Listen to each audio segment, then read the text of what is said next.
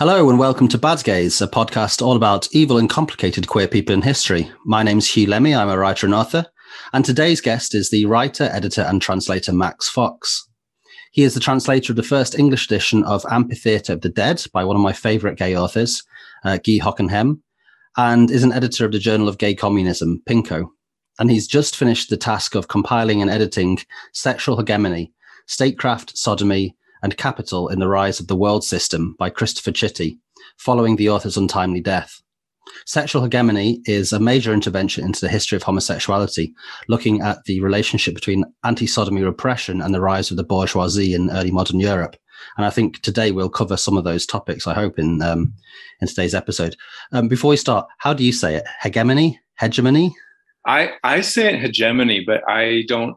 I, that, that could be a British or uh, yeah uh, is there American. is there a right way to say it? I don't remember. You know what? It's funny. I um, I, I my I, I my first uh, copy editing thing for for Verso was Perry Anderson's book about called the H word about hegemony, and I'm sure there's a long sort of disquisition on how the G is pronounced, but I don't remember. Well, well, you should ask him because I'm sure if anyone knows, it'll be Perry Anderson. Yeah, exactly. Um, well, thanks for joining us today, Max. Um, so, um, yeah, which, who's the bad guy you want to talk about? Yeah, thanks so much for inviting me.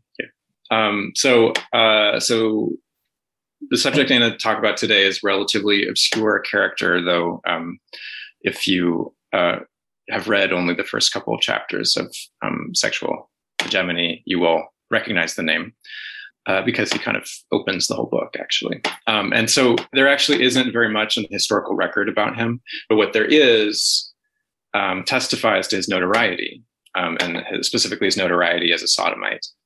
Um, and so, given the society that um, noticed him, that's a fairly significant distinction. So, you know, I can't really make a big claim about his personal historical impact. But what he does allow us to do is to sort of peer into the rest of the society um, and discover the reality of homosexual behavior in it. Um, and since he enters the historical record due to laws uh, whose impact was meant to scare other men off from engaging in the sin of sodomy, um, the very least honor that we can pay those legislators is to use this example to discover precisely how their project failed. Mm-hmm. Today's the bad guy I'm talking about today is um, Lorenzo di Zanobi di Magno, uh, also known as Pacchiarotto. Um, he comes to the attention of history in late medieval Florence, where the Otto di Guardia, uh, which is the more sort of severe of the two um, Florentine police bodies that have special jurisdiction over sodomy in the city, um, has sentenced him to a public humiliation, um, which is actually something uh, that they only do relatively rarely. And though even though we'll see sodomy was so widespread in Florence that you really you can't actually call it um, meaningfully a queer practice in the sense of being sort of um, socially dissident or sexually distinct.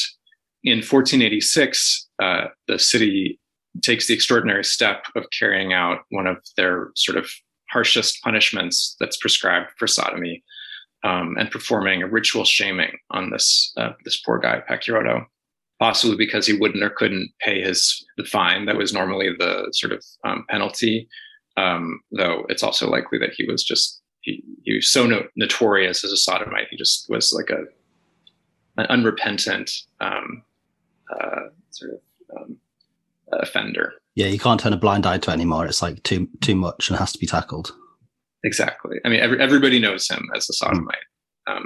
so uh, so I'll read the whole quote of um, what happened to him that we get from the Florentine chronicler um, Simone Filipepi. And I'm sorry, I don't actually speak Italian, so I'm going to mess up these names. Um, it happened that Pacchiarotto was arrested as a sodomite, and under torture, he confessed unheard of and extraordinary filth and also a few petty thefts. Whence he was convicted, and a very large mitre was placed on his head. And then he was whipped around the piazza of the um, the signoria of the sort of the city, the main city, or the main uh, the main square. Um, and when he got in front of the lion, uh, he got twelve lashes. And then he was led to the center of the New Market and here he was given 12 more. From here, he was conducted to the street of the furriers, where he had been caught several times at such ribaldry. And here he got another 12 lashes. And then he was led to the Stinche, the municipal prison, where he was confined for life. And he was put in the prison of the sodomites, the thieves, and the blasphemers, who were all waiting gaily for him. And when he arrived, they made him their new captain, merrily singing together for a little fun. And he was so well looked upon by the group that they sat him at the head of the table with another mitre, even bigger than before. Poor Pachiotto was weeping because of the shame and because of the pain of the flogging.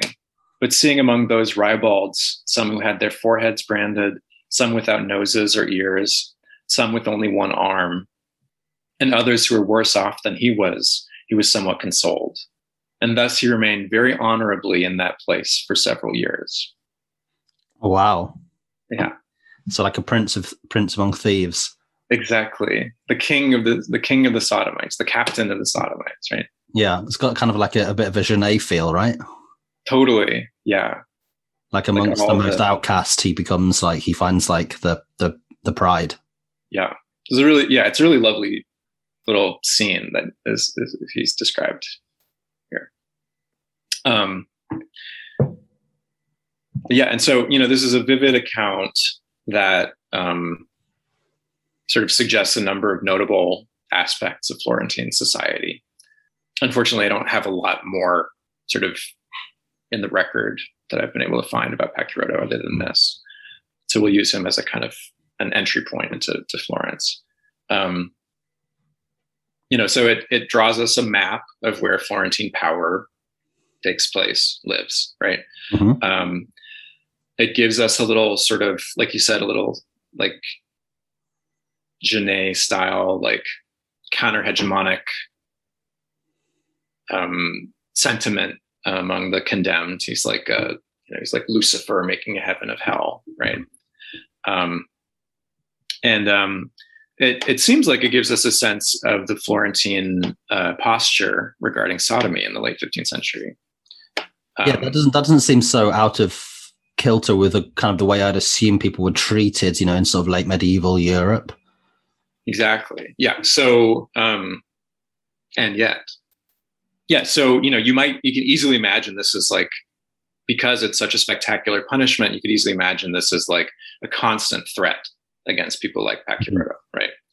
Um, and that was the point of it. Um, you know, the kind of the traveling spectacle of his humiliation sort of leads him from the sites of municipal power and authority to the sort of cruising spot um, uh, where he's been caught with his pants down a number of times, um, and then to the prison. Um, so you know he's he's kind of he's being led on a on a public tour through the city that links the site of law, the site of transgression, and the site of punishment um, by kind of um, shamefully and violently displaying his body. It's like a kind of um, anti-pride parade, right? um, and you know, and they're they're trying to assert, they're doing this to insert assert control over the behaviors uh, of men who would see themselves as, as as implicated by his fate, and if not, give up the practice of uh, you know what they call this unheard of and extraordinary filth, um, at least they might conduct it more discreetly than um, our notorious sodomite Pacchiarotto. Um, and uh, and yeah, and so uh, Michael Rocke, who um, discovered this sort of this rich archive of uh, Florentine attempts at regulating sodomy that um, I'm sort of drawing from uh, directly here in his book, uh, Forbidden Friendships. Um, he writes that um, sort of after asserting the municipality's sovereignty, the message was carried into the territory of the, the enemy to deride not only this sodomite, but all sodomites. Um, and this was actually, this is sort of explicitly the, the, the intention of these punishments. Um, it, you can see it in the preamble to a law that was passed in uh, 1458 to sort of um, uh, shore up the workings of the there's a, there's two offices the the Ordine di Guardia and the Ufficiali di Notte and this one is um, what this law is about, but it says um, Ufficiali di Notte. Yeah, the the officers of the night or the night officers. So is this like a sort of proto police force, or is it like a public morals um, campaign? Yeah, it's. I hopefully we'll get into it more in more detail, but yeah, they're like a, a police squad or a vice squad that's specifically, sorry, um, specifically tasked with investigating sodomy. Oh wow! Okay. Um, and that's what this sort of book uh, that Rocke wrote uh, is about. Yeah, I'll, I'll, get into this more, but um, it's you know it's it's it's a unique thing to have. Um, mm-hmm. there's only sort of two other comparable sodomite squads um, in, in, in, in Europe at the time. There's one in, in Venice and there's one in Lucca.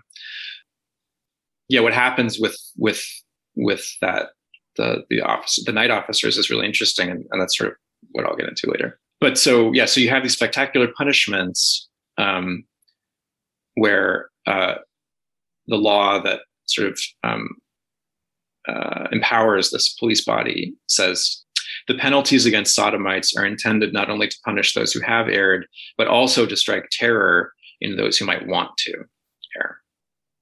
So it's like this kind of pedagogical or um, disciplining mm-hmm. function, right?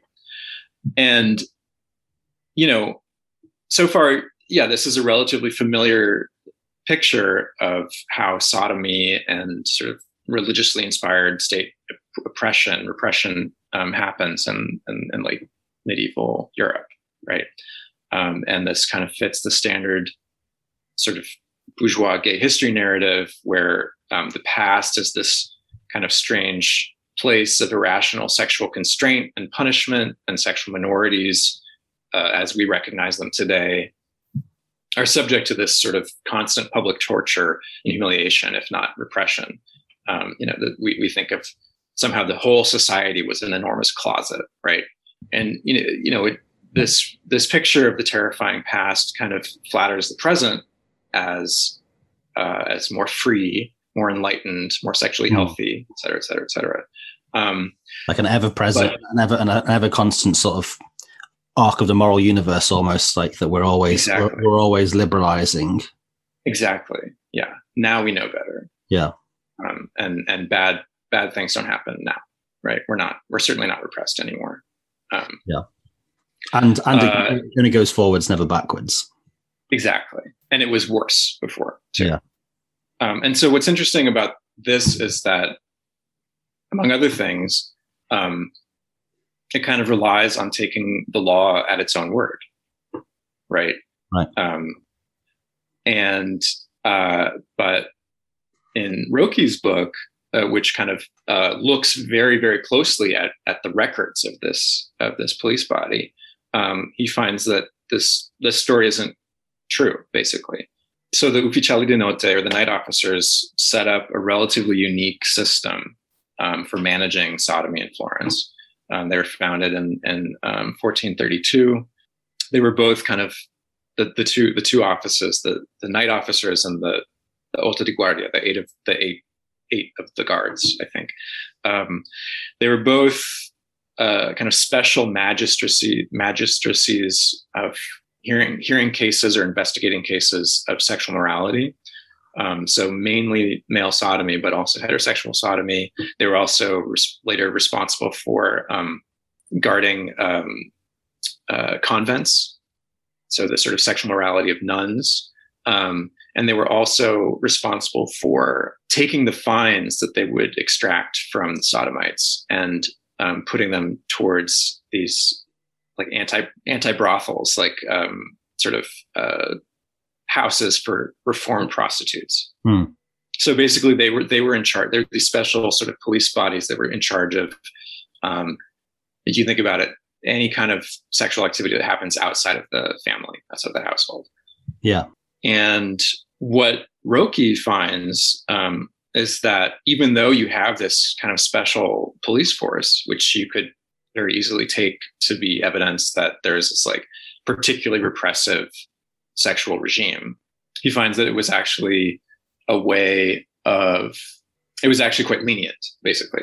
Um, and so the way that they the way that they operated was they would grant immunity for offenders if they um, named names. If they self confessed to name their other partners, um, and so that makes the records of this office extremely valuable for giving a kind of, you know, not exactly a census, but like a, a, a sort of a cross section of, um, uh, you know, where, who, when, and how sodomy in Florence um, mm-hmm. takes place. Um, and you know, it it uh, it lasted for about seventy years. It was a particularly sort of tumultuous period in Florentine history, um, and, a, a particularly tumultuous and sort of decisive period for the um, birth of the modern capitalist world system, um, which had something to do with uh, Florence's role. And so it's this very interesting sort of like record of what sort of sexual activity, specifically among men, um, was like in this moment of transformation. Um, and so, what Rocke found was that sodomy was actually extremely widespread practice for men in Florence at the time. Um, men of all classes and stages of life participated in it. Um, you know, it sort of not only mediated in a negative way, but it confirmed and even sort of shored up masculine identity. Um, it was mostly governed by an age distinction. So um, sodomites were those men and youths, uh, like 18 to 32 year olds, um, who fucked boys and adolescents. And to be pursued by a male suitor was something like a healthy part of boyhood. Um, that is, it, it, sort of says nothing about the exclusivity or the nature of the man's desire um, to take part in this. So kind of, so kind of like like the Greek, like a Greek model, you know, of like um, yeah, like a and and and what the the the older partner would be the active partner and yeah. the one a passive. Yeah. So it's really similar, in fact, to to like the Greek and then later like Roman uh, Empire model. Totally, yeah. So he's saying, I mean, he's looking very specifically at Florence, but he's he's making the claim that this was actually the kind of like dominant um, sort of sexual order in the Mediterranean basin. This is sort the, the, mm. the traditional or pre-modern um, uh, way that the sort of the societies around the Mediterranean conducted themselves. Okay. Um, and um, yeah, obviously, it could be seen as a type of indulgence or sort of irresponsibility if you if you sort of did it outside of the age um, uh, uh, sort of brackets that you're supposed to. Yeah. Yeah. Um, if you didn't, if you took part in the wrong role, if you're an older bottom, that was uh, a sort of really unthinkable gender transgression. Yeah, um, this is this was something in Roman the Roman Empire they said about um, Julius Caesar.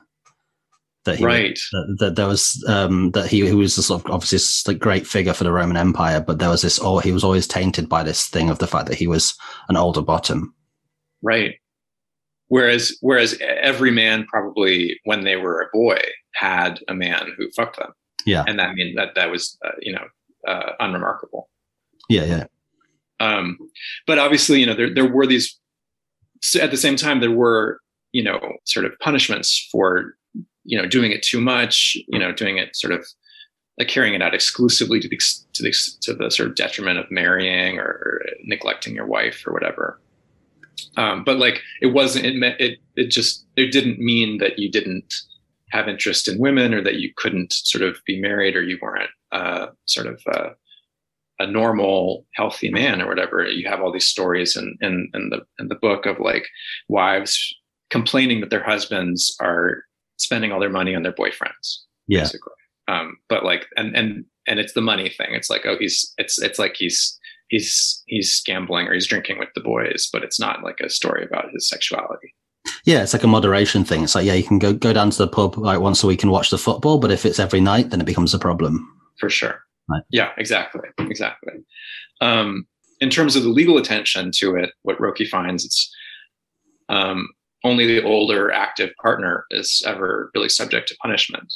Um, and uh, you know, you I mean, they would still sometimes sort of threaten, like they would extract confessions by threatening the boys with imprisonment or whatever. But mm-hmm. um, so yeah so like in terms of in, in our, our modern sort of categories of of of, of sexuality and gender um, it was like i'm saying as a pretty different sexual order. But in in our terms, what we're looking at is a sort of a police squad that is only interested in criminalizing tops and only interested in criminalizing tops in relationships with problematic age gaps, um, but not for the age mm-hmm. gap itself, right? Like that's fine.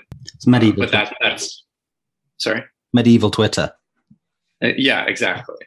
And yeah, so if you want some some sort of data numbers about this, he sort of he ventures account of how widespread it was um, and I'm quoting here, um, considering the number of people who came to the night officer's attention from 1459 to 1502, which is about uh, 350 annually, and factoring in their typical age description distribution, excuse me, um, it can be roughly estimated uh, that by the time they reach the age of 30, at least one in every two youths in the city of Florence had been formally implicated in sodomy by this court alone. There was another wow. court. Um, and by age 40, at least two of every three men had been incriminated. And so, so, so this was just fully the norm.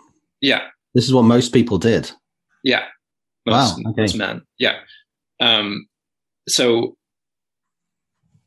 yeah. So Rocke is like, it's safe to say that um, many, if not most, Florentine men engaged in homosexual activity at some point in their lives. Um, this, this is what I mean that it, to, by it's not it, it's not particularly queer in the sense that mm. we understand that. You know, it's like it's this is simply a sort of organic uh, attribute of, uh, of, of male sexuality. Yeah. Um, it didn't form a sort of subculture. It it did expose you to some kind of legal risk, but like no more than being a gambler, really. Um, uh, or a blasphemer, as we see in the sort of Pacchiarotto story. But you could, all, but then you do have these characters who are like Pacchiarotto, who um, who are so like inveterate uh, sodomites um, that somehow they need to be um, they need to be sort of curbed and brought back into the kind of the norms of. Um, yeah, yeah. I mean, I guess it's maybe perhaps um, perhaps this is like a, a an analogy too far, but it's kind of a, almost like drinking or something in, say, British culture, which is that everybody does it. It's mm. you know, it's it's um it's tolerated even though like perhaps it's understood as perhaps a social problem like binge drinking is but yeah. but and and and there's a risk to it at all times you know like being drunk in public is or being drunk and disorderly in public is theoretically a criminal offense but loads of people right. get away with it but everyone does exactly. it but, but but there are some people to take it too far or they're seen to like um, transgress it because it becomes their whole life, and then therefore it becomes something that interacts with the state. Yeah, exactly, exactly.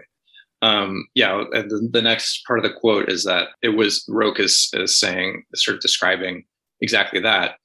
Sodomy is inextricably enmeshed in broader forms of male association and sociability in this community, from youth group camaraderie to neighborhood ties, uh, from occupational solidarities to patron client relations, from kinship bonds um, uh, to networks of friends. Um, and further, the nature and widespread extent uh, of, of sodomy were such that the notion of a distinct and a coherent subculture is, is, is too all inclusive and too limiting to convey the experience adequately. And yet, this, this, was, this was still a little bit um, supposedly unique in Florence. Um, the sort of extent that they that they were so governed, the men in, in Florence were so governed by sodomy, right? Mm-hmm. Um, and so, in fact, Florentine men were so notorious for their sort of widespread style of um, amore masculino that uh, throughout Europe, Florence is the new metonym for sodomy, right? In German, um, the word for a sodomite is a, a, a Florenzer. So, sort of metaphorically, uh, Florence itself becomes the new Sodom. Right. Okay. Yeah.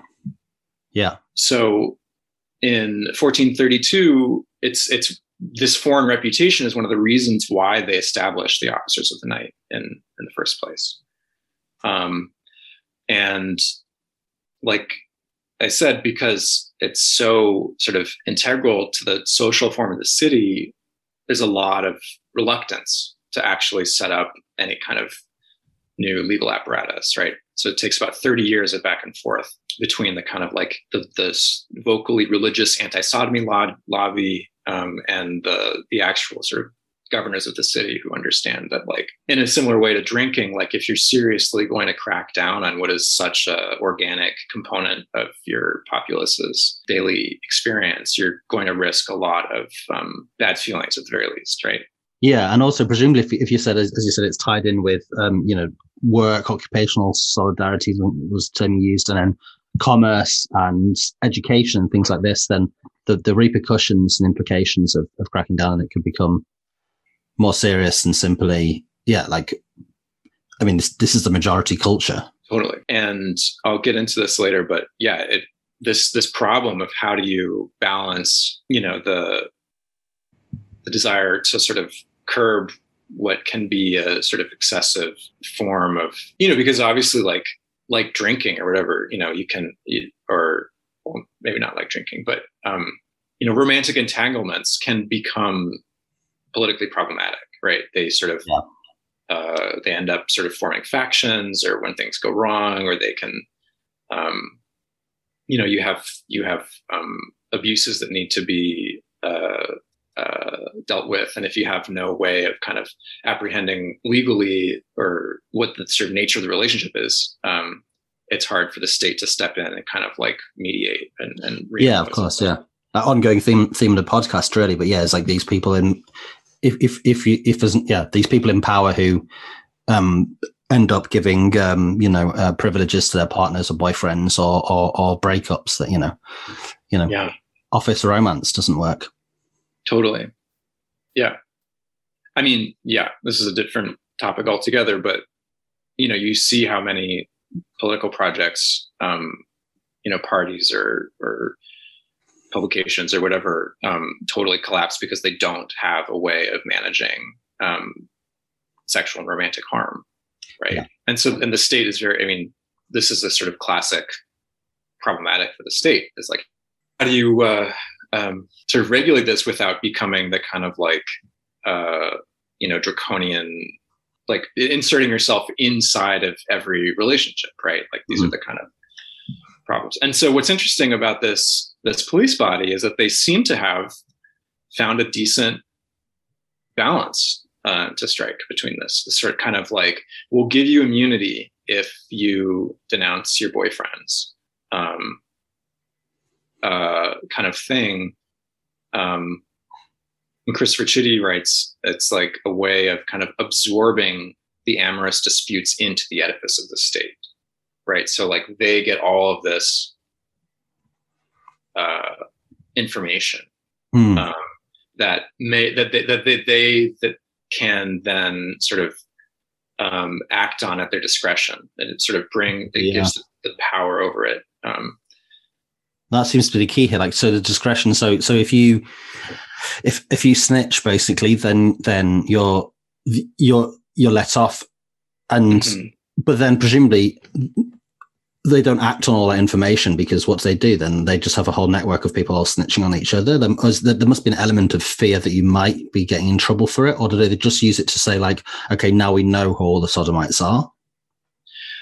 Yeah i mean to, you you they do end up like issuing fines and sometimes punishing people um, in the way that Pacchiarotto receives but that's like a, a rare a rare occasion um, and that's one of the reasons why it sort of appears in this in this chronicle because it's so um, it's so notable mm-hmm. that it even happened. So there's these two there's these two poles sort of right? There's the kind of like the city government um, that like is reluctant to take away the pleasure of sodomy that it's uh, it understands its its sort of subjects to have a right to.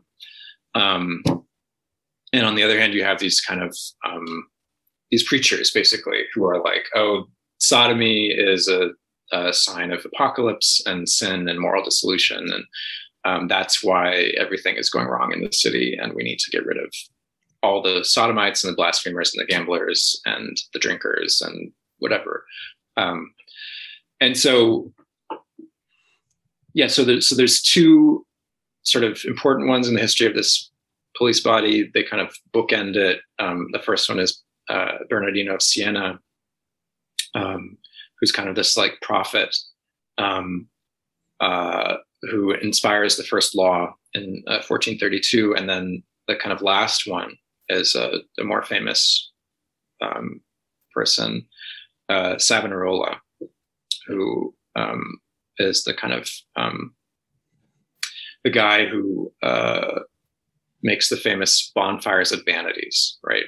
Um, he's this uh, kind of um, almost theocratic um, dictator in in Florence, um, uh, who, in particular, he kind of trains these crews of um, boys who otherwise would have been the sort of objects of male attention um, to like be these kind of moral shock troops, um, almost like red guards or whatever. Um, and he's like, if any man uh, tries to, you know, make a pass at you, denounce him, tell him to repent, and turn him in, basically. Oh, um, okay. Yeah, and so you know the sort of back and forth. Like, I'm not an expert in Florentine history. The back and forth is a little bit confusing. Um, so Savonarola is trying to reverse Florence's kind of um, transformation into a new Sodom by purifying it and um, uh, elevating it to become the new Jerusalem. Um, and he's kind of installed at the head of the Florentine Republic um, as the French army is um, crossing the Alps and sort of threatening um, invasion.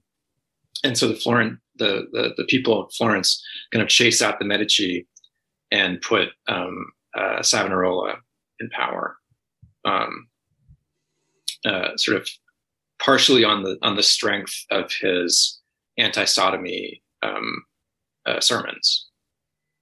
And that's because they they're, they're, they're facing this existential threat, and he's come along with the sort of the reason. He's like, well, the problem is all the gays, well, not the gays, all the sodomites yeah. uh, and the drinkers and stuff. I'll I'll clean it up, make Florence great again, as it were, and yeah. you'll be safe from the invade- invaders. Exactly.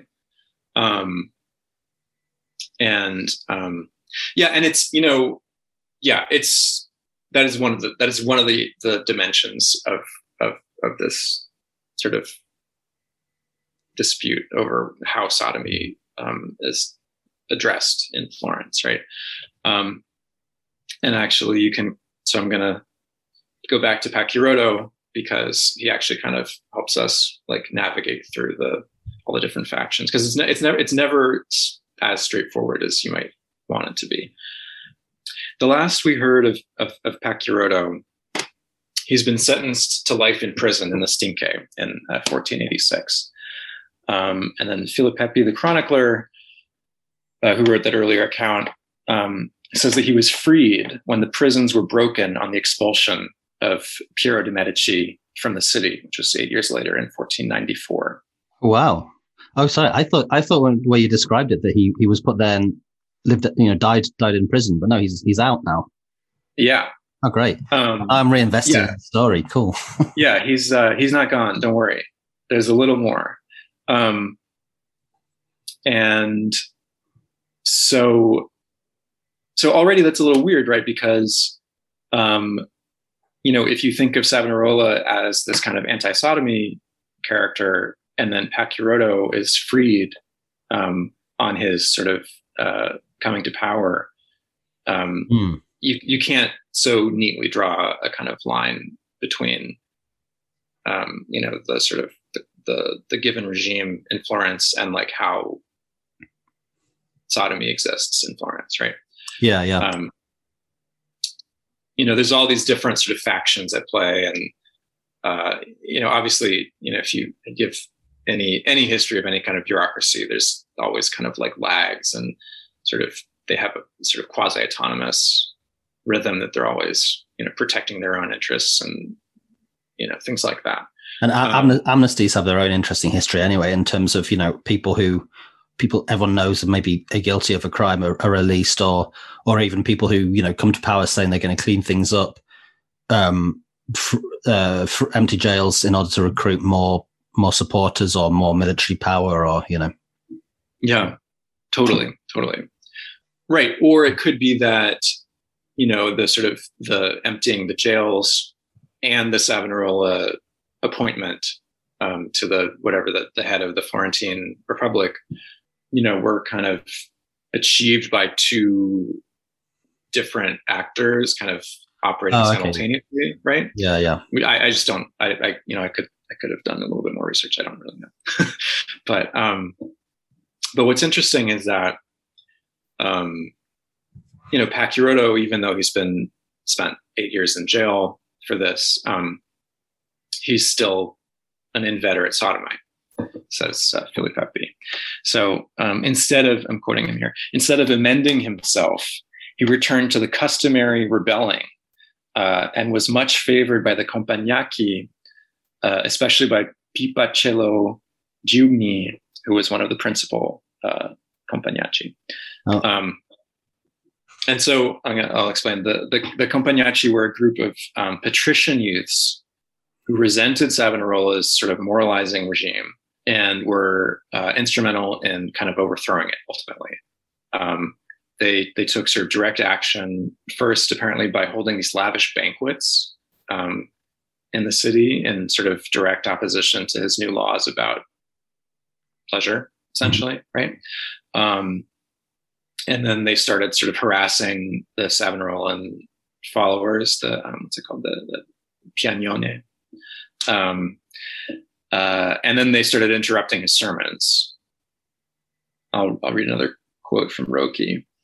Um, the, the, the Compagnacchi staged a wild riot during Savonarola's Ascension Day sermon in the cathedral on May 4th in uh, whatever year it was, 1494, let's say. Um, according to chroniclers, this revolt sparked the resurgence of all those activities that had earlier been repressed, suppressed. The brothels and other taverns reopened, men gambled in public, and it was said, sodomized with renewed zeal. Several scandalized sources reported that after the sort of tumult in the cathedral, no less than an eminent official of the Republic gratefully remarked, Thank God, now we can sodomize. well, how long have they been sort of, yeah, they must be pretty horny after however long yeah. this regime. Well, so that's great. So, yeah. so, so they're this sort of like group of young. You said patricians, so like the the, the children of the richer ones. Yeah, yeah. and they're and they're kind of like rebellious, kind of like a sort of like um, I don't know, jazz kids.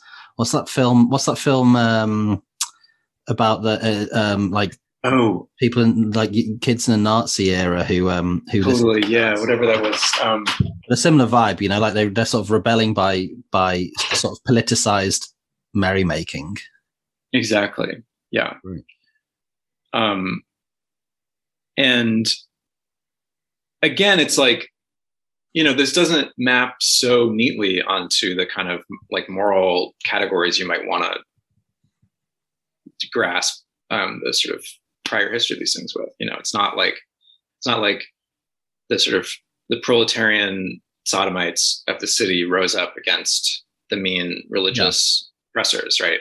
Um, so like Savonarola himself came to power with some kind of popular support um, because they, the, the people chased out the Medici, right?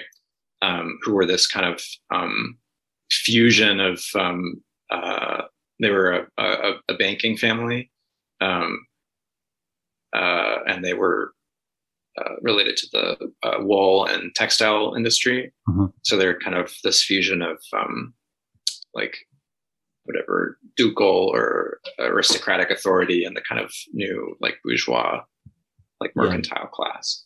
Um, and so you could you can see how like that kind of um, uh, uprising or whatever um, could a little bit could could be a little bit more easily slotted into the category of like oh, this is a proletarian revolution or whatever even though then it brings in this religious reaction. Um, and but then the religious the religious reaction doesn't actually like the people don't have a, a big sort of appetite for the you know these purification um, campaigns um, you know, and and so the, the Compagnacchi, even though they're kind of actually kind of acting out of a sense of patrician entitlement. They're they are themselves the kind of vehicle for a, popular uh, demand for relief from from this new this new form of, uh, of rule. Yeah, I, mean, I guess as an analogy, again, it's not exactly the same, but it's a sort of an analogy within um, within uh, the English Revolution and the Restoration. You know that like even though even though there was mm-hmm. a, a, huge degree of popular consent for for the civil wars and and and um, and what came after, that the the sort of moral puritanism of of um, of the interregnum is is uh, too much, and actually like you, yeah, you can build quite a strong support for a sort of restoration movement by um by oh what's the term? We can sodomize again letting people sodomize again. Yeah exactly. Right and so yeah there's this yeah totally. It's a really it's an interesting sort of uh historical dialectic i guess like mm. between these kind of these these these various sort of contenders for the um, the cause of freedom and the cause of sort of uh, constraint or cleanliness or whatever order. And so, but it's funny that um, the Compagnacchi really loved Pacchiarotto, apparently, right? This yeah. sort of notorious sodomite. He's he he he signaled something to them, or they he let them party at his house or something. I don't really know. Like we don't have a lot of do, do, do you have any details on his sort of class position? Was he was he from that sort of patrician class or wealthy, or it's not known? Ooh, yeah, I don't I don't really know. Um, I mean, because there's also an element, of course, of like class tourism, like if or or you know he uh, he's a a symbolic, uh, you know, if he if he's well known for being like completely ribaldrous and free spirited and and what have you, then like he sounds like a, a sort of person, you know, that young, rich uh, aristocrats would who who want a party would like bring along to one of their parties as like a mm-hmm. a mascot almost. Yeah, he's a lot of fun. Yeah, yeah, um, yeah. That I, that I don't really know. Um, uh, but the next sort of quote from Filipepi I have is uh, something about that. Um, was one of the most vituperative men at Florence. For this, his chattering and vituperating the life of Friar Girolamo, was Savonarola, um, he had at this time an office in the customs house, which he took without doing anything for ducats a month. Um, amazing. And uh, so it may be known that the quality of this man and of the others like him and to know that this Pacchiarotto at the time of Lorenzo de' Medici did almost nothing else but speak ill of him, not only in Florence, but also in Rome and in Naples. And in all these three places, I found myself listening to him while he was speaking ill of Lorenzo, and not only of him and his own, but also of how many other citizens Florence has that has a very bad and diabolical tongue. Maybe this is why the Compagnacchi liked having Pacchiarotto around, is because he was um, uh, he uh, he was willing to be very vocal in his um, complaints, mm-hmm. right? And it's interesting. It's both. It's both against Savonarola and uh, Lorenzo de' Medici, right? He's not. He's not like a sort of partisan of any one of the given um, ruling factions, but he's just like yeah, as with so many people in history, it's these these bare bones are so interesting because it's like, what do you choose to hang off it? Is this guy like a sort of, um, you know, this like is he sort of like a drunken guy who will like have sex with anyone and and and just slag things off? You know, you know, this guy's a prick. I hate this guy, and that's like entertaining. Or he could also, off this sort of information, be a sort of Gore Vidal figure, like a great raconteur right. invite along to your parties and he like has like a yeah like a diabolical tongue and um and a, a, exactly. a witty word against everyone and uh, and at the end of the night he'll always leave with one of the the waiters or something yeah totally and and he has a lot of free time because he never does his job. So he's always you know around to yeah right. whatever to complain about some shit. And so to sort of go back to the the, the sort of Florentine history lesson um, you know, the the Compagnacchi weren't the only actors involved. Like the the Pope ended up excommunicating Savonarola because he was making um, sort of prophecies, basically about the need for um, moral restoration of the, of the church. I think. Oh, okay. Um, yeah. Um, but basically, soon after this sort of direct action in the in the in the church and on Ascension Day, Savonarola, Savonarola loses power um, and ends up sort of bound at the stake in the very sort of central square in Florence that he had um, been directing his followers to do all these sort of bonfires of um, the symbols of moral dissolution. I don't think it, I don't think it was um, Pacchiarotto, but it was apparently another sodomite, a, cer- a certain ribald, um, who uh, uh, torched the pyre that oh, wow. Savonarola um, uh, burns up in, and um, apparently he's crying. This is in Rocke. Uh, he's crying. The one who wanted to burn him was himself being put to the flames. So I was saying before, like you can't really.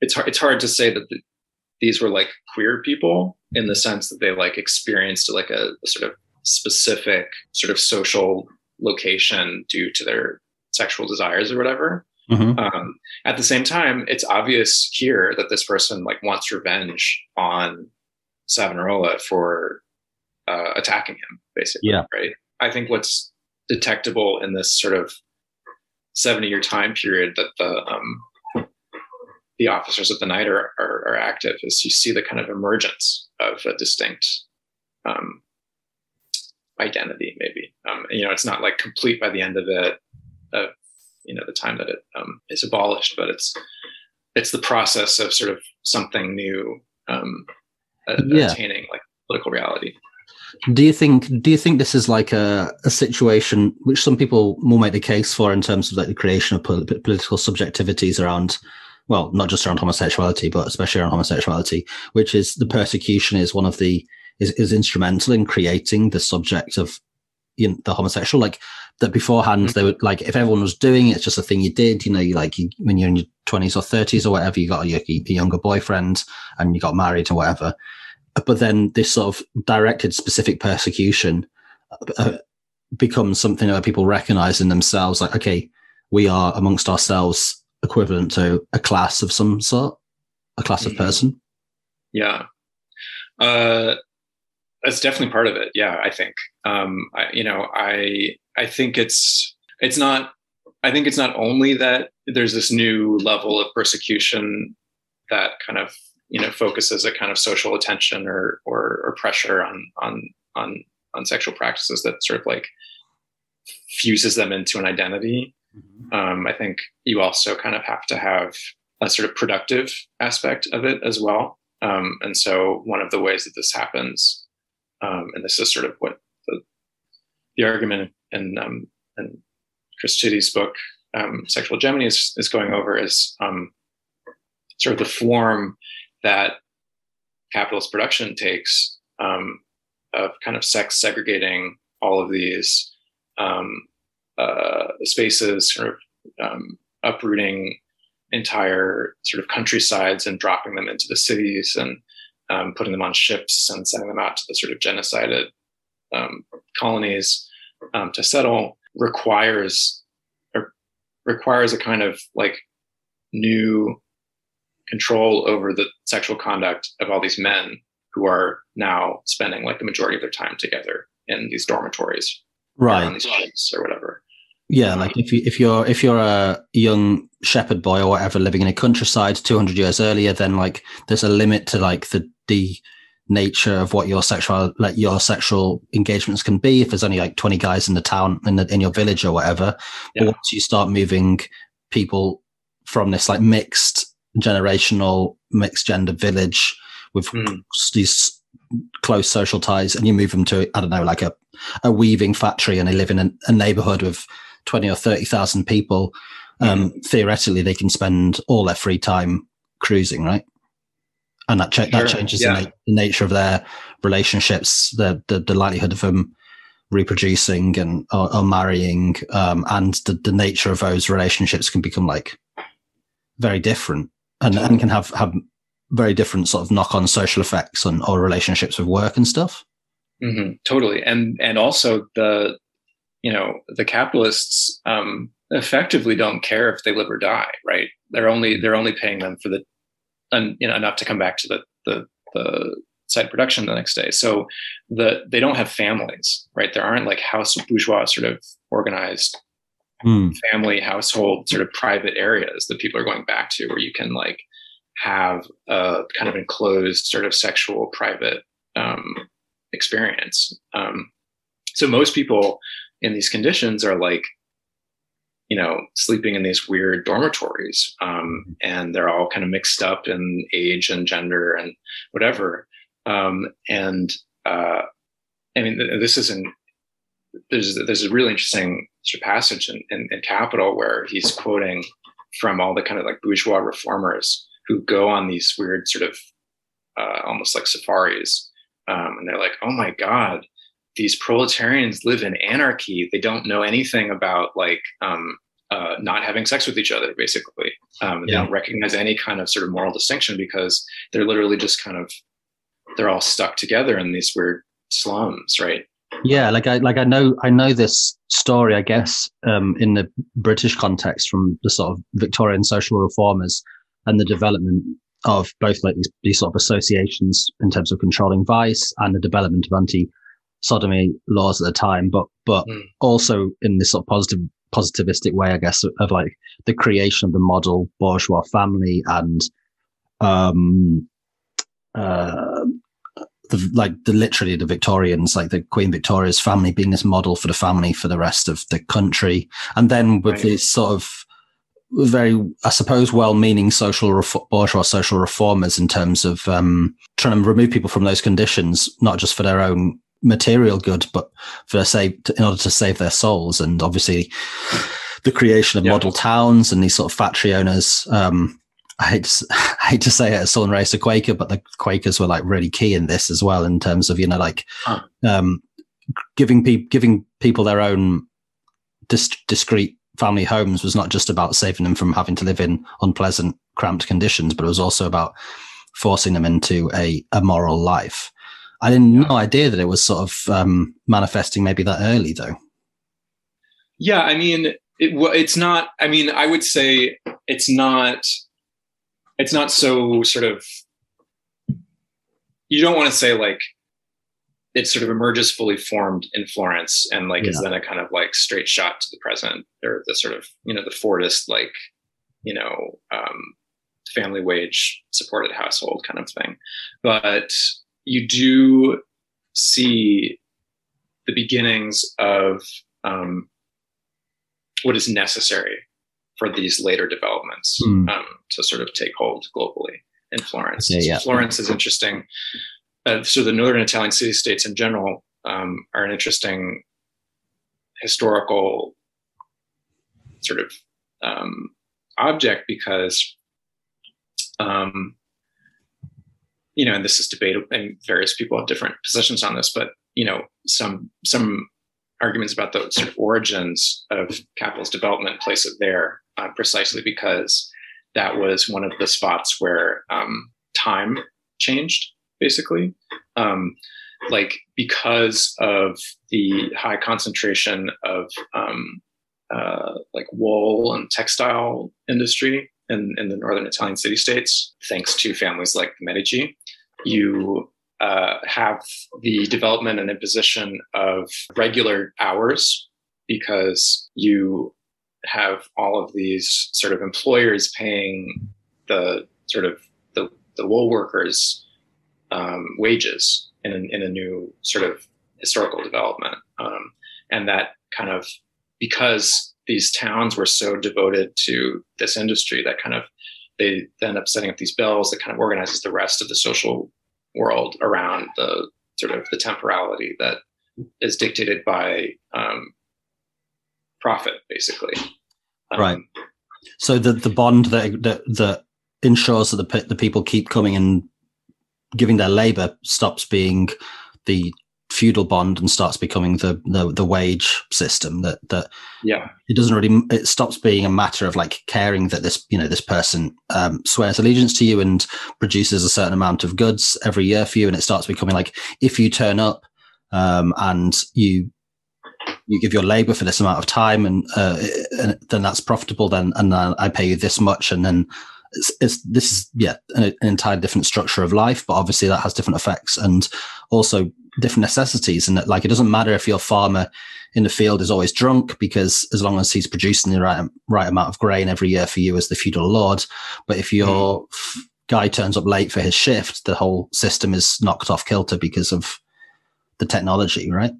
Sure. Yeah, or or if you show up late for your shift, then you're kind of fucked because you may not be able to sort of buy yourself, uh, you know, enough to eat or the, you know, right. whatever sort of lodging costs there are, whatever.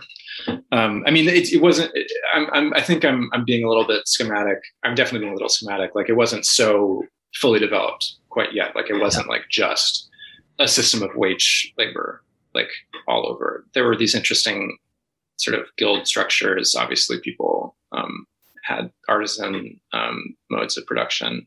Mm-hmm. Um, but to go back to this um, this book by Rocke, um, you can you can kind of see with the like, excuse me, with the cross section of of because sodomy is so widespread, you get you get a pretty good cross section of like how many men are working in what industries um, because they took all this stuff down when they're sort of uh, extracting these confessions.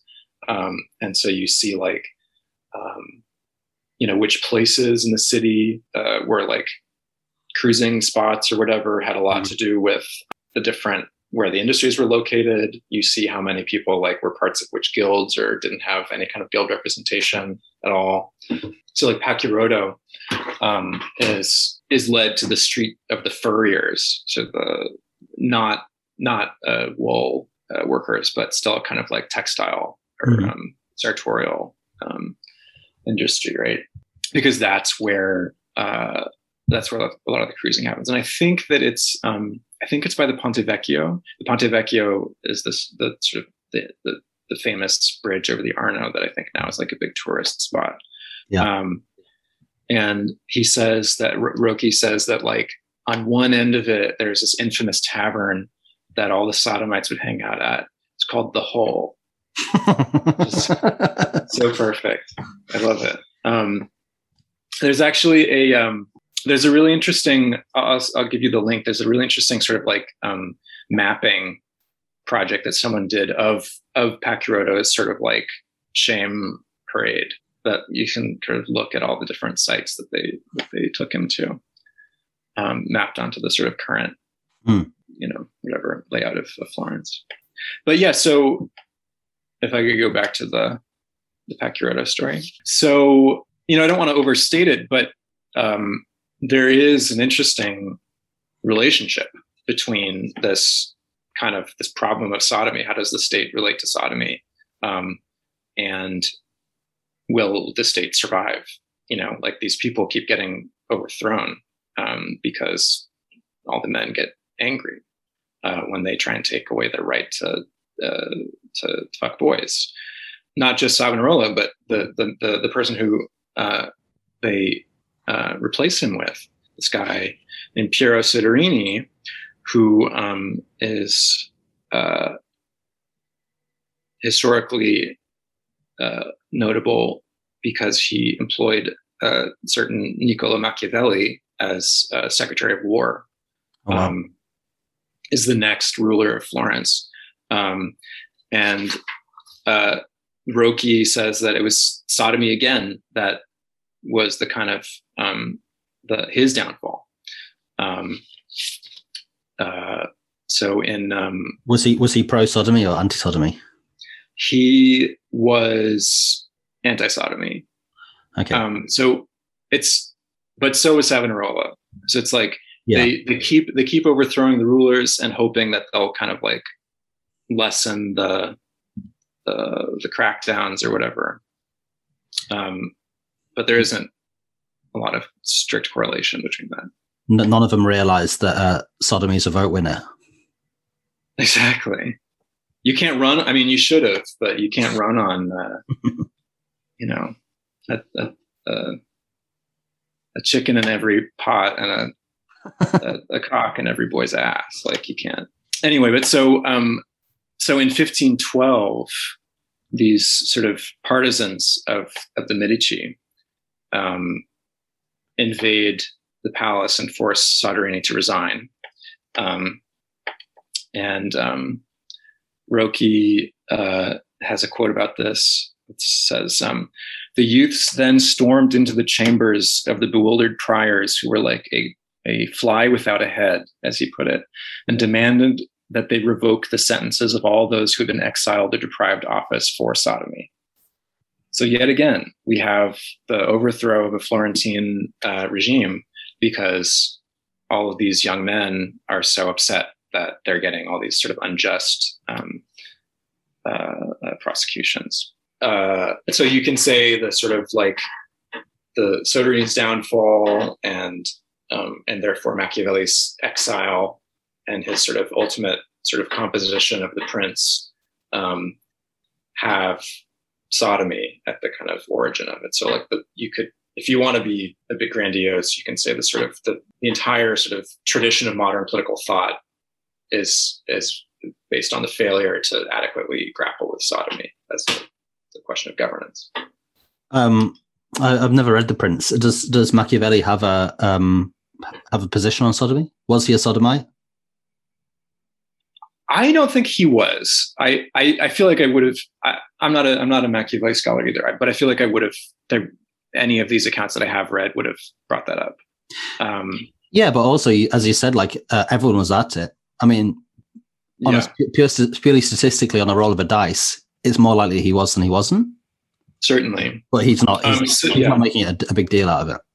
Yeah, I mean, he he he he's as familiar with it as everybody around uh, that time. I mean, so, Soderini is accused of sodomy uh, by, or he has a he, he shows up in the records of the um, of uh, these the officers of the night. But um, the other thing that they had to deal with was uh, false accusations all the time, right? If you if you if you grant if you can give yourself immunity by accusing someone, then like mm-hmm. you know, uh, so so that's one of the reasons why uh, the, the sort of you can't take the existence of this sort of the sodomy police at, as sort of ipso facto proof that they were these repressive, horrible, anti-queer uh, people because um, most of the time they didn't do anything. They would like investigate a little bit, maybe if someone's accusation really seemed to have some mm-hmm. sort of uh, weight behind it, but um, it wasn't like uh, to, to, and to get a conviction. Uh, does, does there need to be proof? Like I know historically, like that, that there's a very high bar for proving sodomy. I think, uh, at least in Britain, until um, uh, the Labouchere Amendment in the 1870s, or maybe 1880s, I want to say 82, I think that that you literally, I think you had to have a a proof uh, like a wit, independent witness, and it had to include you had to the man had to have ejaculated inside. Oh wow! Um, Without yeah, that's funny. Yeah, yeah. I don't, I don't, I don't know. I don't know what their their criterion for proof is. I know, I know it was like, yeah, in other kind of legal um, regimes elsewhere, like in in um, in Turkey and in, in the Ottoman Empire at the time, you have to have like four eyewitnesses. I think yeah. somehow. Um, who are probably all complicit if you're in a situation. Yeah, exactly. Like if you have four five, eyewitnesses, five dudes like, witnessing it. yeah, yeah. But um, but your question was about, or your earlier question was about Machiavelli. He never, he never like talks about it very explicitly. He's not like, and this is what the prince should sort of adopt as a policy towards sodomy.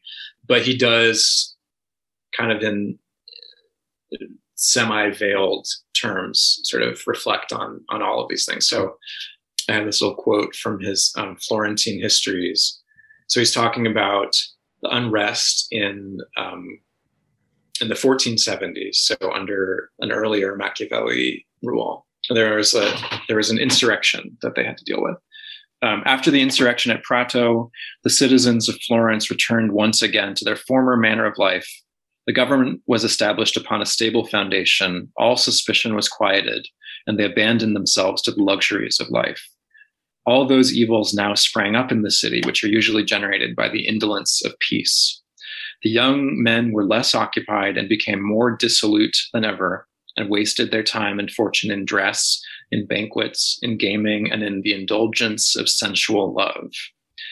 Um, and these customs were carried to a greater excess by the courtiers of the Duke of Milan, who had come to Florence um, in fulfillment of a vow. The Duke found the city filled with courtesans, dissoluteness, and all manner of corruption.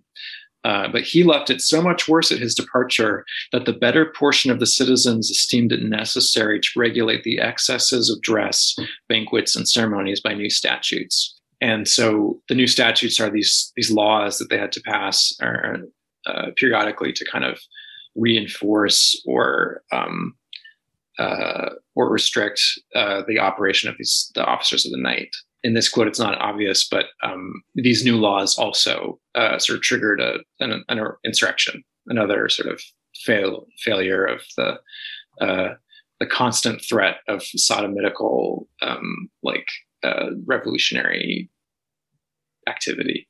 But yeah, so so uh, Chitty um, in his reading of of, of Rocke notes that sort of these crackdowns on the networks of homosexual relations always risked blowback from a multitude whose consent and fear was essential to the regime's political power, and indeed, campaigns against homosexuality turned elements of the population against the Medici. Um, and yet again, there was a kind of assault um, at uh, during in the in the cathedral in this okay. this time at, in Easter Mass. What the story of this interesting like police body tells us is that at least in Florence, uh, the policing of sodomy was a question that sort of bore on the survival of a given regime. Mm. Um, and and Chitty says in, in his book that um, uh, that's because sodomy as a social act reflected in the most immediate and embodied form of submission to penetration the very structure of political economic power itself. And and that's why he can argue that sort of the when they abolished the night office in 1502 that's that, that corresponds or signals a transformation in the structure of the florentine state's political economic power. And in fact the sort of the turn of the that century um, is connected with the failure of the Bank of the Medicis and the kind of the eclipse of uh, the northern Italian city states and, and Florence in particular um, as the kind of hegemonic center of this emerging system of mercantile capitalist um, trade and social relations. Um, At which point it switches towards the towards uh, Netherlands. Yeah, the Netherlands, the Dutch, uh, Flanders, and Amsterdam. Um, so, so what happened to Pacchiarotto? Yeah, so um, I had to I had to look this up because um, this isn't in the Rocke, but and so I my my the trans the translation is uh, this is Google Translate giving us mm-hmm. the sort of his end. So I'm sorry if it's not as poetic. Um, but um, so by the time the office of the night is abolished in 1502, which is after Medici come back to power. Um, and it's abolished, but that doesn't mean they stop policing sodomy. That just means they sort of reorganize the jurisdiction into the regular sort of um, police force or whatever, the regular judiciary. So Pacchiarotto um, dies in like, let's say 1500. It's a little unclear. Um, but even 20 years after that, he's he's still such a notorious figure. He's still like the sodomite um, that you refer to. That again, in uh, a letter to Machiavelli, someone is, is joking like there's a, a wool guild is making a request to Machiavelli to sort of find a preacher, and the the friend of Machiavelli's is writing this letter. He's like, "Oh, that's as preposterous as as asking Pacchiarotto um, to help find a wife." Wrong person for and, Yeah, and so so this is the sort of in the in the narrative that Filipepi writes. Then Pacchiarotto died in Bologna, having become leprous all over, and with an eye less and the mouth uh, that went after his ears by divine judgment. And so it happens to those who walk these streets. So wow. yeah. there we have it. So Pacchiarotto, the captain of the Sodomites, right? Um, he's a, a chattering, vituperative, notorious sodomite. He's an anti-work hero he's a joke to Machiavelli and all his friends. Perhaps his contribution to the overthrow of theocratic reaction was um, complaining really loudly. Um, so, uh, uh, truly a model of revolutionary conduct for our times. Absolutely. Thank you so much to all of you for listening to our show. We've now been downloaded more than 325,000 times, which is incredible. And we're so grateful for all of your support. And especially thanks to our Patreon listeners. Without your help, really wouldn't be possible. It really wouldn't be. Um, and so we know you all know this, but we want to let you know that at our website, badgayspod.com, you can find a few very important things. One, you can find a link to our Patreon where you can support the show. Uh, second, you can find uh, some very beautiful t-shirts for sale. I'm wearing mine now, Huw. Is it not lovely? Very nice. Uh, and you can also find, of course, an archive of all of our past episodes. Uh, we don't work with a media company. We don't put anything behind a paywall. We just rely on people who think that we're doing good work and who enjoy the show to uh, back that up with some support. And so we're really grateful to all of you who do. And we also understand that if you don't want to, times are tough. So you can also just completely keep listening. But uh, if you do want to support us, that's at badgayspod.com. Well, thanks, Max, for um, yeah, like a fascinating story, not just of, of his life, but also of the sort of general milieu and scene of Florence at the time and the, the nature of, I guess, this, the the sort of early states relationship with with sodomy, which is which was really unexpected. Like I, I um, I don't think people will, uh, I me certainly didn't really realize the extent and the normalization of it. And I think that's like a a really interesting point, which is that I guess I guess as um, as you as you said earlier, there's a sort of bourgeois gay history which posits that. Um, I mean, there's the there's the sort of Rictor Norton School of History, which um, I mean, he's an amazing researcher and, and sheds so much light on. But that, that I guess there's always been a homosexual identity. Uh, and then there's a, the other sort of more bourgeois thing, which is that maybe there's not always been a homosexual identity. This is something that we raise a lot on the show. You know, that homosexuality has only really existed for 160 years as we can understand it. But but the, the, there has been a sort of thread throughout history of the, of like waves of, of of repression against men who have sex with men, particularly. But that this seems to counter that narrative. What you seem to be describing is a sort of situation where there's like a, a degree of almost political power for sodomites. Yeah, it's interesting. I mean, yeah, I mean the other dimension is um, gender, right? It's like this be- because this sort of sexual practice is is is simply part of like uh, male sort of sex right. Um, mm-hmm. You know, any any kind of infringement on it by the state is uh, will encounter a relatively powerful like uh, counterforce. So on on that note, if there if there was, I guess, this power some degree of uh, political power around sodomy. Um, mm. What what sort of implications does that have about the way that that sort of bourgeois gay history might think about the repressive role of religion? Right. You. Yeah. So I mean, so I, I am drawing so much here from um, this book that I I edited, but you know, the main thing that you want in in in, in Chitty's account, the main thing that you want to avoid is taking the kind of the result of a process of bourgeois development of everybody has the same type of sexuality, same concept of, of, of what sexuality is, and then kind of imposing that anachronistically onto the past.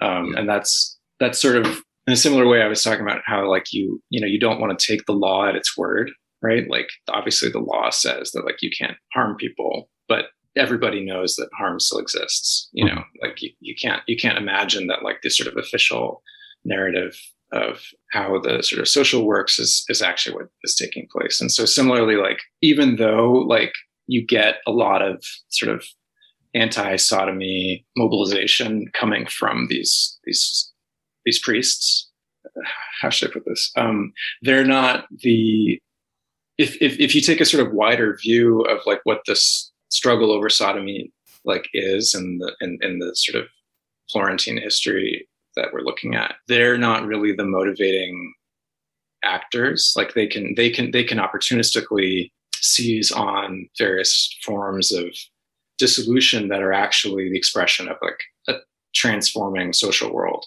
and sort of agreeing with them that that's the, the cause of that is because you know sexual practices have uh, have become too loose or whatever ends up kind of Chitty says it like it renaturalizes the very phenomenon it's it's purporting to explain, right? You know, if you're saying Florence has become the new Sodom because sodomites are too free in Florence, it's circular, right? You don't you you need an actual kind of yeah um, external cause to to make any kind of sense of like why at this point there are more um, there's they're more visible or they're more Mhm. Or, or or the religious sort of authorities are more bothered by this. and and Chitty's and Chitty's conclusion is that, that those causes that see this sort of wider reading and legibility, I guess, of sodomy in the social fabric are materialist, are, are based around reconfiguration of society because of changing labor practice, and Basically, yeah. so that's I mean that's that's really interesting as well. I'm, so I'm going to bring it a little bit up to date here and talk about like cont- I guess contemporary queer politics because as you said, Mhm. as you said, it's important for us to like not necessarily read back our, our sort of 20th century history all the way back there and say like people pe- there, there was a there was a sort of 2000 year history of religious repression until the enlightenment i suppose and then and then gays started to like speak up for themselves like that's not the form of life that people had like that's not the relationship people had with sex um you know that that Mhm. that pro- both proletarian and bourgeois forms of life uh, proto bourgeois forms of life were very different Yeah. um which yeah it's like i mean like such an ob- such an obvious thing to realize although kind of quite hard to to come round to in a strange way you kind of ass- it, it's very natural for people to assume this form of sexual identities that ha- we have now. And you know that there's there's a there's a huge um there's a, there is a social norm around sexuality as well. Yeah. um, um e- even in dissident sexualities even queer people and well gay people especially today but also of queer queer types of sexuality. Um yeah that that can't necessarily be read back. I guess one of the the political lessons i, I suppose for for for queer people today from that as well though is that um you know um your investments may go down as well as up that that, that you can't take for granted i mean even in the 20th century you can see that that history that that um that the advances say in weimar germany can be rescinded in the worst Yeah. possible ways um Yeah. and that it's a the the the political the political struggle around sexuality and reshaping acceptable sexualities is like a, a constant process.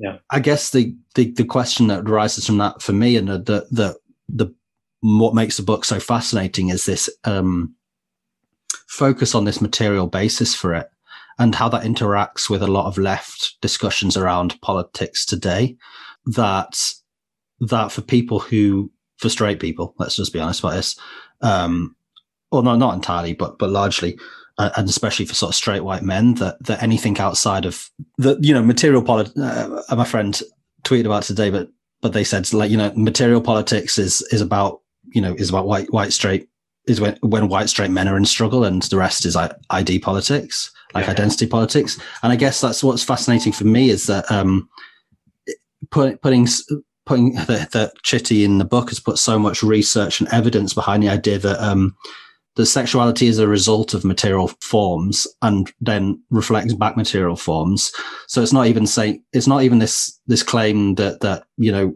that queer people make a lot which is that like sexuality impacts your housing and your job and etc cetera, etc cetera. so it's a it's a form of left politics and materialist Mhm. politics but to go right down and say like the creation of sexuality forms of sexuality and sexual identity or understanding of sexual identity is like super materialist you know sexuality is formed by the way that humans interact with each other in um which is shaped by you know material forces no is that a fair way to sum up the totally, yeah. consequences of the Totally.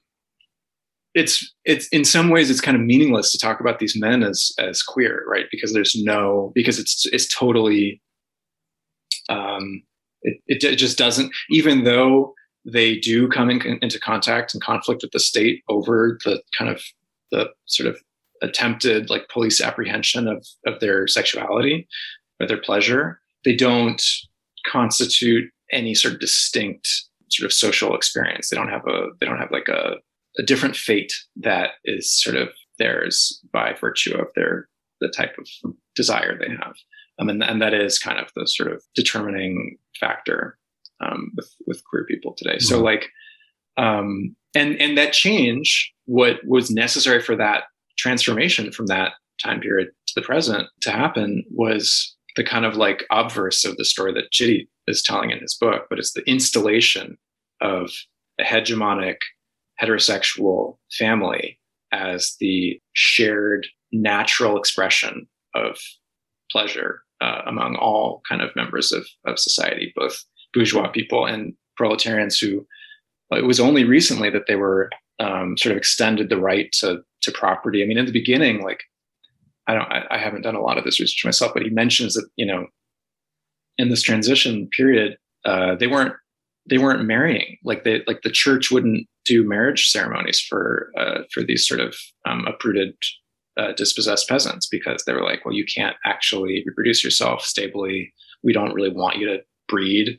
Um, wow. you, yeah, there's I mean, there's a really amazing article by uh, another uh, PINKO member, Shell Bryan, about the kind of like the way that the demand for the family and the ma- demand for family abolition was the central sort of tension in, in the classical workers movement, um, because family was a kind of a political prize that was that was uh, withheld uh, from proletarians. All right.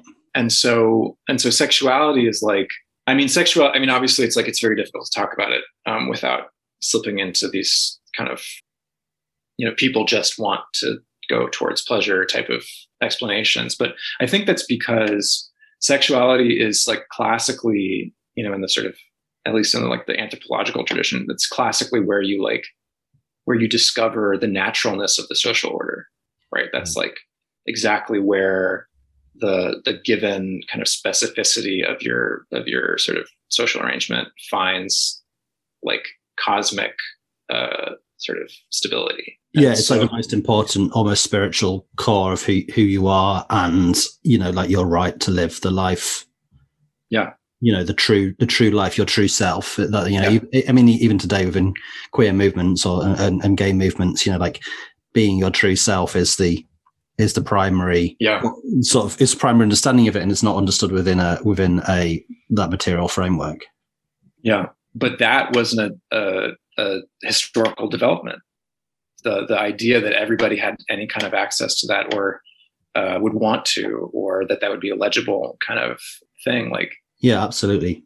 I mean it's interesting that I, this is a little bit of a tangent but it's interesting what's happening now around if if you look at some of the conversations online about like oh around um, basically how to how to think about like non-binary identities or gender or whatever. And it's like um, i'm not inside of this conversation so i'm going to probably misrepresent it. And i hope i don't do it too poorly but um, you see a lot of people being like i found this term useful for me.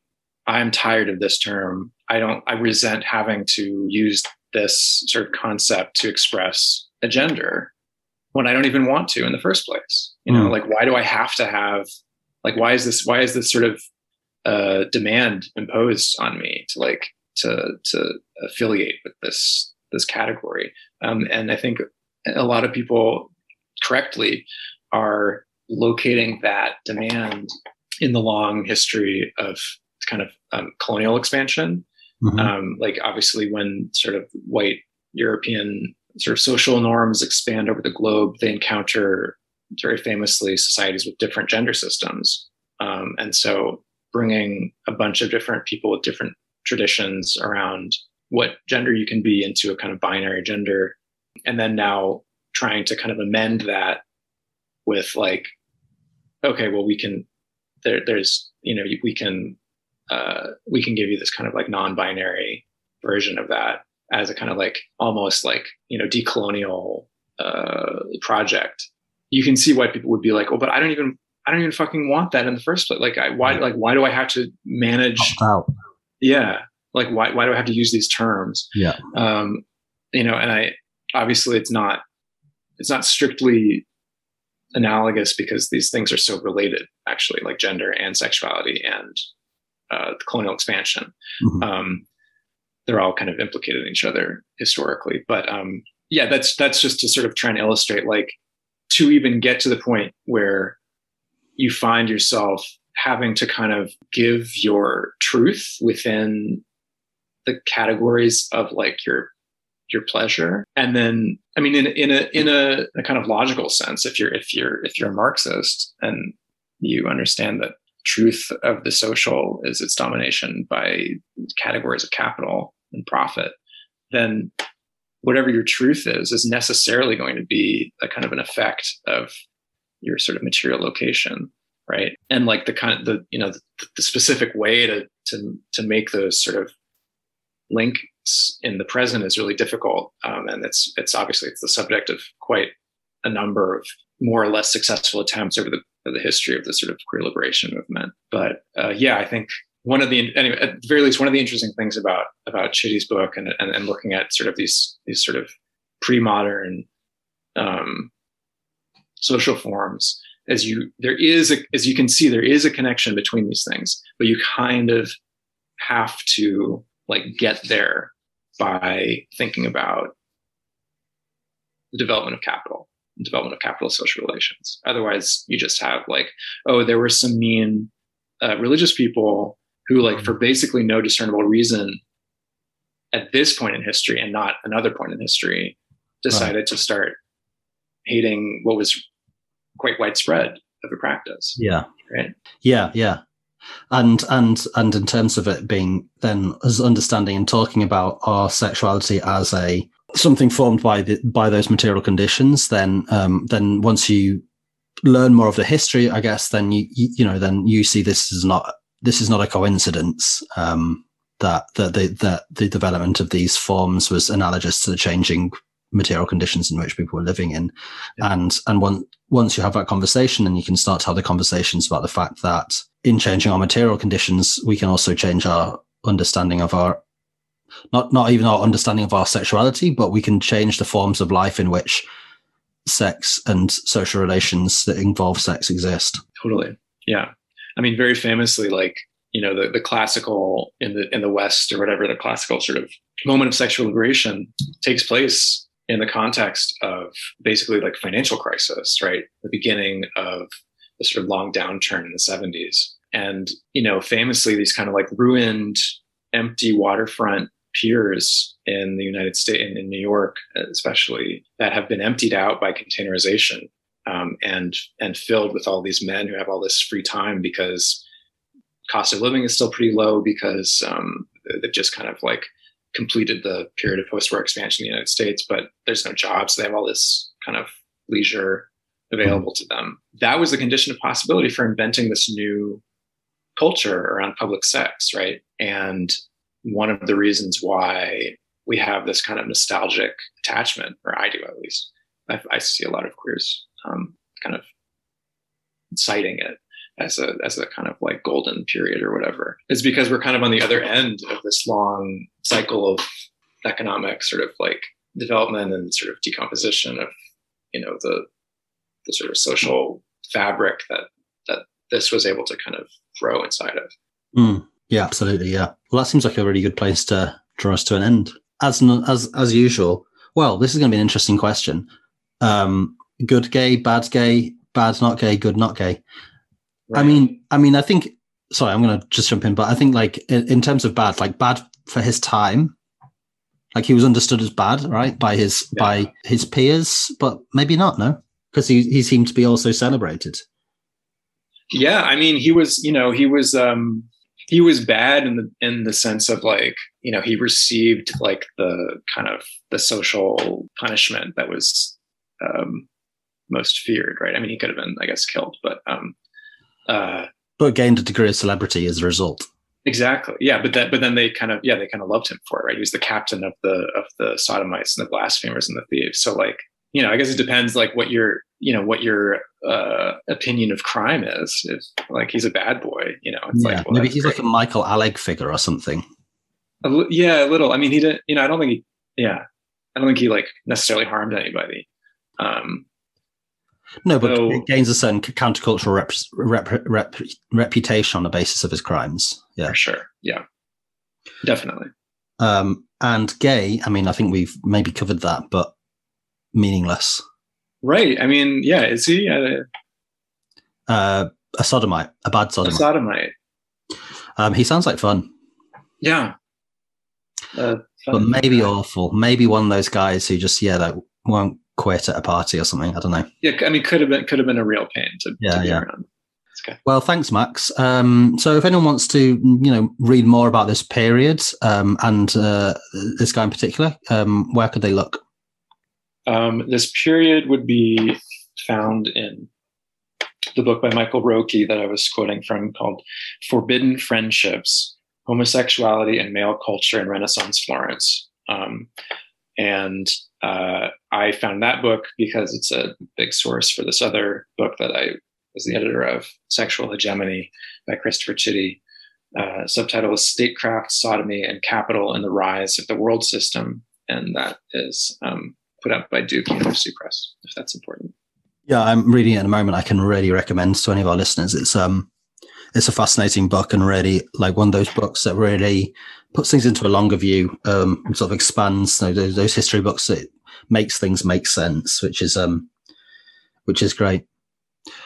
Um, well, I'll put all those um, and some other links in the show notes. Uh, for now, that's all. Um, thanks so much for uh, joining us, Max. Yeah. Thanks for inviting. This was a wonderful conversation. Yeah, it's really interesting, and um, and we'll be back. Uh, we'll be back with a slightly later season than than than normal. We normally would release a season around now, um, but um, there's some things in the works. So this summer we'll have um, the new season of Bad Gays coming out, and maybe one or two specials more before then. My name's Huw Lemmey. You can find me on Twitter at Huw Lemmey. what about you, Max? I'm on Twitter at mxwfx. And you can listen. You can find us at Bad Gays Pod or online at badgayspod.com. Uh, until next time, goodbye. Bad, bad, bad, bad, bad, bad.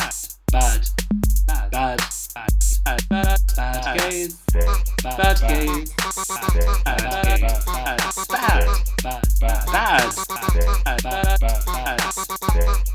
Bad.